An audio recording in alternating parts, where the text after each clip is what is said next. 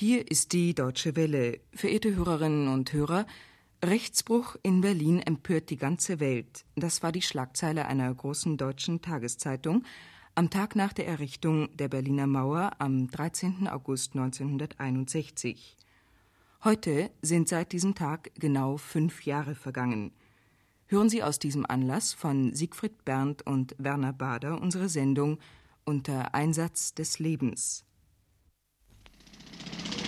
Seit etwa 1 Uhr heute Nacht rattern die Pressluftbohrer und bohren einen Graben quer durch die Ebertstraße hier am Brandenburger Tor. Der Graben ist etwa einen halben Meter tief und einen halben Meter breit. Es sind Volkspolizisten in ihrer Arbeitskleidung. Es ist eingesetzt die Feuerwehr. Es sind eingesetzt die Beamten des Amtes für Zoll- und Warenkontrolle. Und auf der anderen Seite des Brandenburger Tors stehen etwa 30 LKWs, die hier die Mannschaften herangebracht haben. Das sind etwa schätzungsweise 50 Uniformierte, die hier das Brandenburger Tor bewachen. Seit dem 13. August 1961 sind fünf Jahre vergangen. In diesen fünf Jahren wurde die Mauer quer durch Berlin immer unüberwindlicher gemacht durch Stacheldraht, Todesstreifen und Minenfelder. In diesen fünf Jahren fielen fast jeden Tag Schüsse an der Mauer. Mindestens 68 Menschen wurden getötet, als sie versuchten, die Mauer zu überwinden und in die Freiheit zu gelangen. Wie viele verletzt wurden, das weiß niemand zu sagen. Aber es geschah noch mehr in diesen fünf Jahren an der Mauer.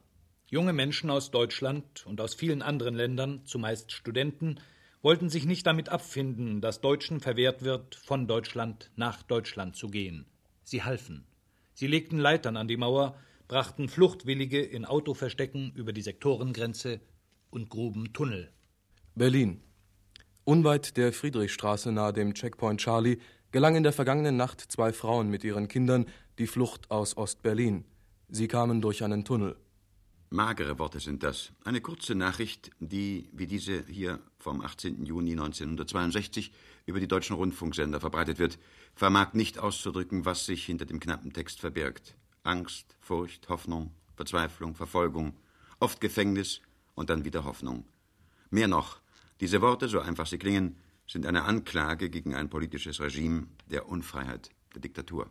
Was ein Journalist mit vielen Worten oft nicht zu umschreiben vermag, wenn er die Verhältnisse in der sowjetischen Besatzungszone und die Gründe der Menschen für die Flucht in den Westen schildern will, das trifft der Bauer aus dem Ort Bösikendorf nahe der Demarkationslinie ebenso mit dem einfachen Satz Das war ja ein Leben, das nicht mehr zu ertragen war. Wie der Kaminfeger aus dem Brandenburgischen, wenn er sagt Ich möchte wieder atmen können. Männer und Frauen, Jugendliche und Kinder, die diesen Wunsch verwirklichen wollen, setzen ihr Leben aufs Spiel. Sie wissen, seit der Errichtung der Mauer gibt es kaum noch eine Chance, unversehrt Westberliner oder westdeutsches Gebiet zu erreichen. Sie versuchen es dennoch. Und wenn Sie es allein nicht schaffen können, dann wenden Sie sich an jene jungen Männer und Frauen, die ihrerseits ihr Leben riskieren, um Bewohnern aus Ostberlin und Mitteldeutschland den Sprung in die Freiheit zu ermöglichen. In einer kleinen Wohnung im Berliner Westen sitzen wir zusammen. Ein Amerikaner, ein Schweizer, ein Italiener mit seiner deutschen Frau und eine Gruppe junger Deutscher. Es sind Studenten und Angestellte, der jüngste 26, der älteste 36 Jahre alt. Keinem von ihnen sieht man an, dass es sich um einen sogenannten Fluchthelfer handelt. Dabei haben diese jungen Leute, denen wir jetzt gegenüber sitzen, etwa 250 Menschen zur Flucht nach Westberlin verholfen. Sie haben dafür zum Teil mit langen Gefängnis- und Zuchthausstrafen büßen müssen, weil sie bei ihrem Einsatz von den kommunistischen Sicherheitsorganen verhaftet worden sind. Unsere erste Frage lautet, warum tun Sie so etwas? Warum leisten Sie Fluchthilfe? Und Jens Jakob, Student der Physik, antwortet, kann nicht in einer Stadt wie in Berlin leben und kann nicht in einer Stadt wie in Berlin studieren und kann nicht in einer Stadt wie in Berlin ins Theater gehen. Als wenn nichts wäre, als wenn die Mauer nicht da ist. Das ist von mir aus nicht möglich. Ich sehe die Mauer immer, egal wo ich bin. Und ich muss was dagegen tun. Jeder der Angesprochenen gibt eine ähnliche Antwort. Der eine verweist auf die Unterdrückung der persönlichen Freiheit im kommunistisch beherrschten Mitteldeutschland, der andere auf eigene Erfahrungen, die er in der Sowjetzone gemacht hat, der dritte auf religiöse Gründe und der vierte auf einen Freund, der ihn um Hilfe gebeten hat der Freund von mir, der wollte raus. Äh, und wenn man eine Freundschaft hat, dann finde ich, man muss auch etwas dafür tun. Unter Beweis stellen, sozusagen. Ja, und ich fand es gar nicht außergewöhnlich. Wenn man helfen kann, dann soll man helfen, egal in welcher Weise. Sagt Domenico Sesta, Italiener, 29 Jahre alt und seit mehreren Jahren Student des Bauwesens in Berlin. Dann hat er überlegt, zusammen mit einem deutschen und einem italienischen Studienkollegen und seiner damaligen Verlobten, einer Sekretärin aus Düsseldorf. Schließlich stand ihr Entschluss fest. Sie wollten einen Tunnel bauen. Am 8. Mai 62 taten sie den ersten Spatenstich. Das war der Tunnel der Bernauer Straße. Der Platz war sehr schön und sehr geeignet, sehr mühselig und gerade deshalb glauben wir, dass diejenigen im Osten äh, damals äh, nicht, nicht gedacht haben, dass gerade dort sowas möglich war. Und äh, wir müssen natürlich graben und wir haben ungefähr 135 Meter gegraben. Ich möchte sagen, dazu gehörte viel Energie denn das, die tägliche Anstrengung erforderte etwas mehr als nur Begeisterung und Idealismus. Das war nicht ein Heroismus oder eine Heldentat. Ja? Das war eine harte Arbeit, die täglich gemacht werden müsste. Und die haben wir auch getan. Sie taten es mit Erfolg. Am 14. September 1962 war es soweit. Der Tunnel war fertig. In fünf Metern Tiefe reicht er bis hinter die ersten Häuserzeilen ostwärts der Bernauer Straße. Die unterirdische offene Verbindung von Ost nach West sollte nun aber, nach all der Mühe und Arbeit, nicht nur dem einen Freund des Italieners zugutekommen. Die Studenten hatten Kontakt zu vielen Menschen aufgenommen, von denen sie wussten, dass sie Ostberlin verlassen wollten. Sie alle mussten nun verständigt und zu dem Tunneleingang auf Ostberliner Gebiet hingeführt werden. Diese Aufgabe übernahm Domenico Sestas Verlobte Ellen. 29 Menschen konnten auf diese Weise den Weg in die Freiheit finden. Was Ellen sah und empfand, als sie wenig später die Flüchtlinge im Keller eines Hauses auf Westberliner Gebiet wieder traf, kann sie auch heute nur mit stockender Stimme beschreiben. Ja, ich äh, glaube, also diese Eindrücke, die Gesichter der Menschen, äh, äh, das wird man nie vergessen. Das war einfach umwerfend. Sie waren also völlig mit Lehm und, und äh äh, Nässe beschmiert. Die Kleider waren zerrissen, sie waren so zerfetzt und lumpig und äh, sie, sie konnten also gar nicht sagen. Da waren zum Beispiel Leute bei einem Ehepaar, der Mann äh, kam ähm, nach äh, wohl zwei Jahren zum ersten Mal mit, mit seiner Frau zusammen. Das Kind war in der Zwischenzeit geboren und das war also so eine umwerfende Sache, das kann man einfach gar nicht beschreiben. Ne? Was diese Leute gefühlt und gedacht haben, als sie zum ersten Mal wieder frei atmen konnten, trifft auch für alle anderen zu, die durch Gruppen von Fluchthelfern nach West-Berlin geholt worden sind. Ein 36-jähriger Amerikaner, der privat in West-Berlin lebt und dort arbeitet, erzählt in aller Bescheidenheit, was er getan hat. Ich war hauptsächlich äh, Kurier mit Wagen und ähm, kurz da, nach der Mauer habe ich äh, drei Pässe äh, nach Ost-Berlin äh, mit dem Wagen gebracht und ähm, äh, und dann habe ich äh, um diese Zeit ähm, drei Leute aus Ostberlin nach Westberlin äh, mitgefahren, mit der U-Bahn. Wenn man diese knappen, etwas unbeholfenen Sätze hört, scheint es, als sei Fluchthilfe das einfachste und gefahrloseste von der Welt. Das ist nicht der Fall. Unser Amerikaner hat es am eigenen Leibe erfahren. Kurze Zeit nach die, äh, diese drei äh, Fälle äh, wurde ich in Ostberlin verhaftet, äh, musste ich äh, etwa zwei Jahre in Ostdeutschland sitzen, wegen der drei Fällen mit den drei Pässen. Zwei Jahre Gefängnis dafür, dass er drei Menschen von Deutschland nach Deutschland verholfen hatte. Ein unmenschliches Urteil, wie es scheint. Aber zwei Jahre sind keineswegs das Höchstmaß, das die kommunistischen Gerichte in Ostberlin gegen Fluchthelfer verhängen. Rolf Wolziefer, 32 Jahre alt, früher Religionslehrer, heute Angestellter, ist vom Strafsenat 1b des Stadtgerichts von Ostberlin zu zwölf Jahren Zuchthaus verurteilt worden. Seine Tat? Er hat zusammen mit seiner heute 25-jährigen Frau Helga und seinem Freund, dem Landwirt Benedikt von und zu Hohnsbruch, bei der Flucht von insgesamt 68 Menschen mitgewirkt. Diese drei Menschen hatten zusammen mit anderen Freunden einen Möbelwagen gekauft, in ihm ein Versteck einbauen lassen und mitteldeutsche Männer, Frauen und Kinder am Kilometerstein 52 der Autobahn von Berlin nach Hof in dieses Versteck aufgenommen. Für diese Tat wurde Rolf Wolziefer, wie gesagt, zu zwölf Jahren Zuchthaus verurteilt. Seine Frau erhielt acht Jahre, ihr Freund zehn Jahre Zuchthaus. In dem Urteil zu der Strafsache 101 BBS 7.64-1a6 aus 64 vom Juli 1964 heißt es zu dem Tatbestand der Fluchthilfe und zu den Urteilen wörtlich, wir zitieren, Die Angeklagten gehören zu jenen Personen, die sich bedingungslos auf die Seite derjenigen politischen Führer der Bundesrepublik stellen, von denen die Deutsche Demokratische Republik als nicht existent bezeichnet wird. Der schwerste Schlag, der diesen Kriegstreibern versetzt worden ist, war die Sicherung unserer Staatsgrenze am 13.08.1961. Trotzdem haben diese Hyänen der Menschheit ihre verbrecherischen Ziele nicht aufgegeben. Hyänen der Menschheit. Wir saßen diesen so bezeichneten Menschen gegenüber. Sie haben inzwischen trotz der hohen Freiheitsstrafe die Gefängnismauern hinter sich lassen können. Und so konnten wir sie fragen, warum sie das getan haben, wofür sie sich eine derartige Beschimpfung zugezogen haben. Die Frau antwortet Mein ganz persönlicher Grund war das, dass wir den Menschen, die drüben in Not waren, das heißt nicht in finanzieller Not, sondern in seelischer Not, helfen wollten. Und der Mann fügt unter Hinweis auf die politische Gefährdung der Flüchtlinge hinzu. Der persönlichste Grund war einzig und allein der, äh, dass ich feststellen konnte bei Besuchen von befreundeten Familien, und zwar aus politischen wie aber aus, aus dem kirchlichen Raum, dass ein Prozess in Kürze zu erwarten sei. Und diese, äh, diese Chance haben wir genutzt, um solchen Leuten zu helfen. Wir wollen hier keinen Glorien- oder Heiligenschein um jene Männer und Frauen weben, die sich an Fluchthilfeunternehmen aktiv beteiligt haben. Nicht immer waren zunächst rein ideelle Gründe für den Entschluss, zu helfen, maßgebend. Das gibt Alex Baumgartner, 28-jähriger Schweizer Staatsbürger und seit mehreren Semestern in Berlin Student der Psychologie, unumwunden zu, wenn er sagt, da will ich mal ganz ehrlich Auskunft geben. Nun sind zwei Faktoren beteiligt. Der eine Faktor tatsächlich die Notwendigkeit, das heißt die Einsicht der Notwendigkeit der Hilfe und der andere Faktor Abenteuerlust. Das ist also durchaus der Fall. Und ich habe dann ziemlich lange mitgearbeitet und da, kann, da ist was ganz Lustiges passiert, vor allem psychologisch Lustiges. Die Notwendigkeit, etwas zu tun, ist gewissermaßen autonom geworden. Das heißt, nachher äh, habe hab ich nur noch mitgearbeitet im Dienste dieser Sache, weil ich die für wichtig fand.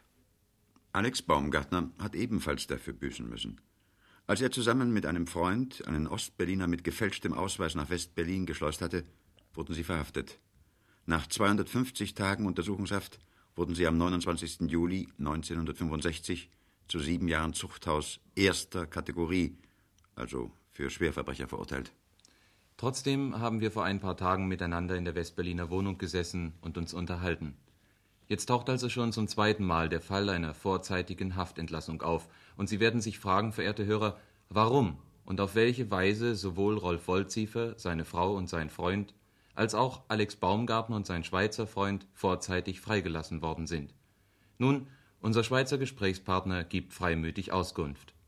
In Genf war Abrüstungskonferenz und die DDR hatte zwei Kuriere. Der eine Kurier hatte einen Nervenzusammenbruch, war vollkommen überlastet und beim anderen lief die Lizenz ab. Die DDR gab ein für neue Lizenzen, die wurden nicht bewilligt. Jetzt ist es aber der DDR ja unwahrscheinlich wichtig, wenn es auch nur am sogenannten Katzentisch ist, äh, bei so einer Konferenz dabei zu sein. Und da haben sie sich wahrscheinlich, so sehe ich es heute, überlegt, wollen wir die rauslassen und dann nach Genf zu gehen, was ist uns wichtiger? Und da war ihnen natürlich die Teilnahme an dieser Konferenz wichtiger. Auf diese Weise sind Alex Baumgartner und sein Freund zu einem Tauschobjekt der großen Politik geworden. Ostberlin gab die beiden Studenten frei, die Schweiz erteilte neue Aufenthaltsgenehmigungen für die Ostberliner Gesandten. Selbst junge Menschen also, die ihre Freiheit für die Freiheit anderer aufs Spiel gesetzt haben, werden auf diese Weise von den Kommunisten dazu benutzt, die Sowjetzone ein Stückchen auf dem Weg zur internationalen Aufwertung voranzubringen. In diesem Licht besehen wirkt es wie ein Hohn, wenn man hört, was ein Ostberliner Staatsanwalt am 30. Januar 1962 in seinem Plädoyer zwölf Westberliner Fluchthelfern zugerufen hat. Die auszusprechende Strafe muss neben der Erziehung der Angeklagten zu höherem Verantwortungsbewusstsein, neben der Erziehung zur Autorität vor den Organen der Arbeiter- und Bauernmacht eines gewährleisten, dass all diejenigen Kräfte Westberlins, die heute noch glauben, derartige Verbrechen zur Durchlöcherung der Staatsgrenze, zur Durchlöcherung unseres antifaschistischen Schutzwalles und der Sicherheit unseres Staates betreiben zu können, dass wir jeden unnachsichtlich zur Verantwortung ziehen werden. Das, was hier der Ostberliner Staatsanwalt als Verbrechen bezeichnet, dafür hat Jens Jakob ein schlichteres Wort menschliche Hilfe. Jens Jakob hat seit der Errichtung der Mauer 160 Mal menschlich geholfen. Er war unter anderem einer der Initiatoren des größten Tunnels, der je von Westberlin nach Ostberlin gegraben worden ist. Am 3. und 4. Oktober 1964 sind durch diesen Tunnel 57 Menschen in die Freiheit gekommen. Jens Jakob berichtet. Dieser letzte große Fluchttunnel war äh, von etwa fünf bis zehn Studenten geplant worden und vielleicht von einer insgesamten äh, Mannschaft von 30 Mann zur Durchführung gebracht. Wir haben dabei ein halbes Jahr lang, fast ein Dreivierteljahr lang, äh, in einem Keller gearbeitet und zwar in strikter Quarantäne. Wir durften ja nicht nach, auf die Straße gehen. Wir mussten uns also mehr oder weniger 14 Tage, drei Wochen, einen Monat lang in einem abgeschlossenen Raum aufhalten, ohne Frischluft, ohne Licht. Und unter diesen etwas sehr harten spartanischen Bedingungen haben wir einen Tunnel gegraben, der 150 Meter lang war und in einer Tiefe von 12 Metern verlief. Nachdem wir ein halbes Jahr gebaut hatten, kamen wir am 2. Oktober 1964 in Ostberlin auf einem Hof an. Und äh, diese Ausstiegsseite des Tunnels befand sich inmitten eines ehemaligen alten Toilettenhäuschens, das eine Größe von vielleicht zwei Meter mal zwei Meter hatte. Und äh, die Flüchtlinge sollten nun in der nächsten Nacht durchgeschleust werden. Jens Jakob und drei seiner Freunde standen in diesen beiden Nächten am ostwärtigen Tunneleingang. Sie sollten den Eingang sichern, die Flüchtlinge in Empfang nehmen und ihnen beim Einstieg in den Tunnelschacht helfen. Ich persönlich hatte die, die dringlichste Aufgabe, nachts, da die Flucht nachts ablief, dass die Haustür immer wieder aufzuschließen, die von Hausbewohnern abgeschlossen wurde.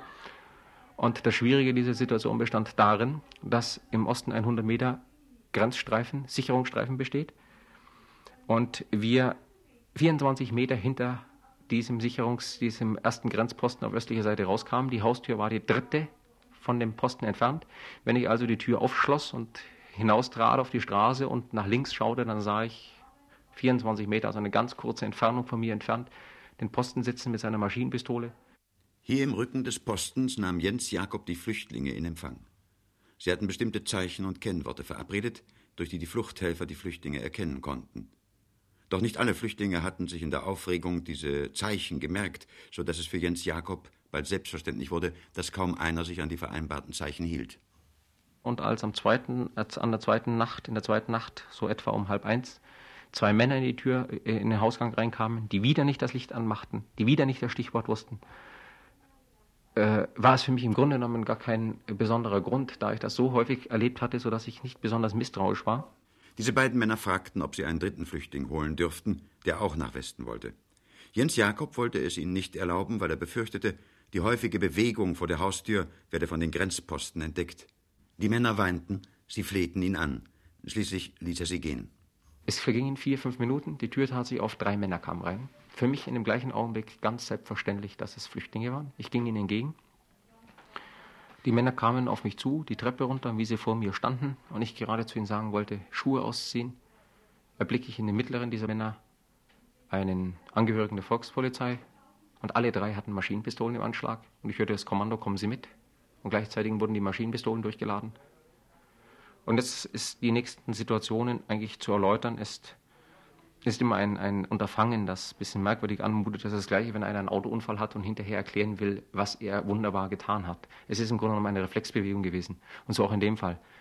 Ich wusste nur, wenn ich davonlaufe, schießen sie mir hinterher. Also ging ich ganz langsam, wie im Zeitlupentempo, rückwärts auf den Hof raus. Und als ich drei Schritte getan hatte, ließ ich mich fallen im dunklen Hof. Und im gleichen Moment schoss mein Freund, der fünf Meter von mir im dunklen Hof stand, einen Warnschuss in die Luft. Und im gleichen Augenblick auch fingen diese drei äh, äh, Posten, die drei Angehörigen der, der Volksarmee und äh, des Staatssicherheitsdienstes bzw. der Volksarmee an zu schießen. Die Westberliner Polizei zählte in einem Zeitraum von etwa einer Minute 200 Schüsse. Jens Jakob, seine drei Freunde und alle 57 Flüchtlinge haben unversehrt Westberliner Gebiet erreicht. Das Leben lassen musste jedoch Unteroffizier Schulz, der Posten, der in der Mitte der drei Männer gestanden hatte. Er wurde, soweit das die Ermittlungen der Westberliner Polizei ergeben haben, von einer Kugel aus der Maschinenpistole seines Kameraden tödlich getroffen. Er wurde ein Opfer der Direktive der Ostberliner Kommunisten, die Ulbrichts bissigster Propagandist Karl Eduard von Schnitzler bei einem ähnlichen Fall in den Weihnachtstagen 1963 mit folgenden Worten kommentierte. Indes der Vorfall zeigt auch, dass kein Glockenläuten, kein Lametta und keine Engelein die Tatsache aus der Welt zu schaffen vermögen, dass gewisse Leute sich trotz schon erzielter großer Siege der Vernunft nicht mit Realitäten abfinden können. Man sollte auf uns hören, wenn wir sagen und immer wieder sagen, die Ordnung an unserer Grenze bestimmen wir. Wer sich in Gefahr begibt, kommt darin um. Diesem Leitspruch ist nicht nur der Unteroffizier der Zonenarmee Egon Schulz zum Opfer gefallen. Mehrfach haben Angehörige der Grenztruppen versehentlich eigene Kameraden erschossen. Mit Kugeln, die Flüchtlinge oder Fluchthelfer treffen sollten. Doch auch Fluchthelfer haben schon durch Feuerstöße aus den Maschinenpistolen der kommunistischen Streitkräfte den Tod gefunden. Am 9. Dezember 1961 starb der österreichische Student Dieter Wohlfahrt durch Schüsse, die von Ostberlin aus auf ihn abgegeben wurden, als er einer Frau die Flucht nach Westberlin ermöglichen wollte. Am 27. März 1962 erschossen gegen 21 Uhr Ostberliner Grenzsoldaten an der Sektorengrenze in Neukölln den 28-jährigen Westberliner Heinz Jercha im Hauseingang der Westberliner Heidelberger Straße Nummer 35. Er wollte Flüchtlingen durch einen Tunnel nach Westberlin verhelfen. Am 5. Mai 1964 wurde der 20-jährige Westberliner Adolf Philipp bei dem Versuch erschossen, Freunden bei der Flucht durch den Berlin-Spandauer Forst zu helfen. Diese Liste der Toten ist nicht vollständig. Sie ist es ebenso wenig, wie wir Ihnen in dieser Sendung nur einige wenige der Fluchthelfer in Berlin vorstellen konnten. Sie stehen nur als Beispiel für andere. Und doch ist noch eine Frage unbeantwortet. Haben diese jungen Menschen nur aus ideellen Gründen gehandelt oder haben sie ein Geschäft aus der Fluchthilfe gemacht? Um es ganz offen zu sagen, es gibt in Westberlin Gruppen von sogenannten Fluchthelfern, die versuchen, aus der Not der Menschen in Mitteldeutschland ein Geschäft zu machen, die versuchen, gegen die Zahlung von fünf oder siebentausend Mark Menschen aus der Zone herauszuholen, die dabei aber nicht die Sicherheit des Fluchtwilligen, sondern nur ihr Geschäft im Sinne haben. Diese Leute werden von der Westberliner Polizei verfolgt und vor Gericht gestellt. Wie die jungen Menschen, die in dieser Sendung stellvertretend für die meisten Fluchthelfer zu Wort gekommen sind, zu solchen Geschäften stehen und ob sie je Geld dafür bekommen haben, das sollen sie ihnen selbst sagen. Der Amerikaner? Kein Pfennig. Der Italiener? Ich habe nie einen Menschen selbst verdient. Es gibt keinen Menschen, der sagen kann, er hätte mich bezahlt. Der Schweizer? Ich persönlich bin nie dafür bezahlt worden. Und Jens Jakob, stellvertretend für die anderen Deutschen? Mein persönliches Prinzip war es bis vor kurzem zu sagen, äh, ja, ist es eigentlich auch heute noch zu sagen, in dem gleichen Augenblick, in dem ich Geld für eine Flucht nehme, äh, bin ich mir nicht mehr ganz sicher darüber, ob ich nicht ein Risiko, das Risiko verkleinere, wenn ich die Aussicht habe, einen Profit davon zu haben. Und darum ist es bei mir einfach ein Grundsatz, egal was ist, kein Geld dafür zu nehmen. Jens Jakob, der in den viereinhalb Jahren, die er in Berlin lebt, schon 160 Menschen in die Freiheit verholfen hat, haben wir gefragt. Es muss einen ganz persönlichen Anstoß für ein solches Handeln geben. Es müssen tiefere Gründe dafür vorliegen, sich so stark zu engagieren, Freiheit und Leben zu riskieren. Wie war das bei Ihnen? Und der 26-jährige Student der Naturwissenschaften sagt, ja, Sie haben recht. Sie haben eigentlich den entscheidenden Punkt angesprochen. Mein persönlicher Anstoß war, nachdem ich hier in Berlin ein Jahr war, dass ich einige Freunde in Ostberlin kennenlernte, einige Studenten. Und dann kam eines Tages die Frage, kannst du was für mich tun? Ich halte es nicht mehr aus, ich muss raus. Und von da an fing ich an, Fluchthilfe zu leisten. Ja, und dann kommt entweder das unbedingte Bedürfnis, was zu tun, oder vielleicht auch nur ein Protest gegen das viele, was hier nicht getan wird. Irgendein Mittel. Vielleicht ist es auch ein bisschen Zorn, ohnmächtig, Ohnmacht oder etwas gegen die Ohnmacht, dass nichts getan wird. Und es bleibt einem nichts anderes übrig, als wenigstens ein bisschen menschlich zu helfen. Und an dieser Stelle, verehrte Hörer, soll noch einmal wiederholt werden, was Jens Jakob schon gesagt hat. Ich kann nicht in einer Stadt wie in Berlin leben und kann nicht in einer Stadt wie in Berlin studieren und kann nicht in einer Stadt wie in Berlin ins Theater gehen. Als wenn nichts wäre, als wenn die Mauer nicht da ist. Das ist von mir aus nicht möglich. Ich sehe die Mauer immer, egal wo ich bin. Und ich muss was dagegen tun. Hier ist die Deutsche Welle. Von Siegfried Berndt und Werner Bader hörten Sie unter Einsatz des Lebens eine Sendung zum 13. August.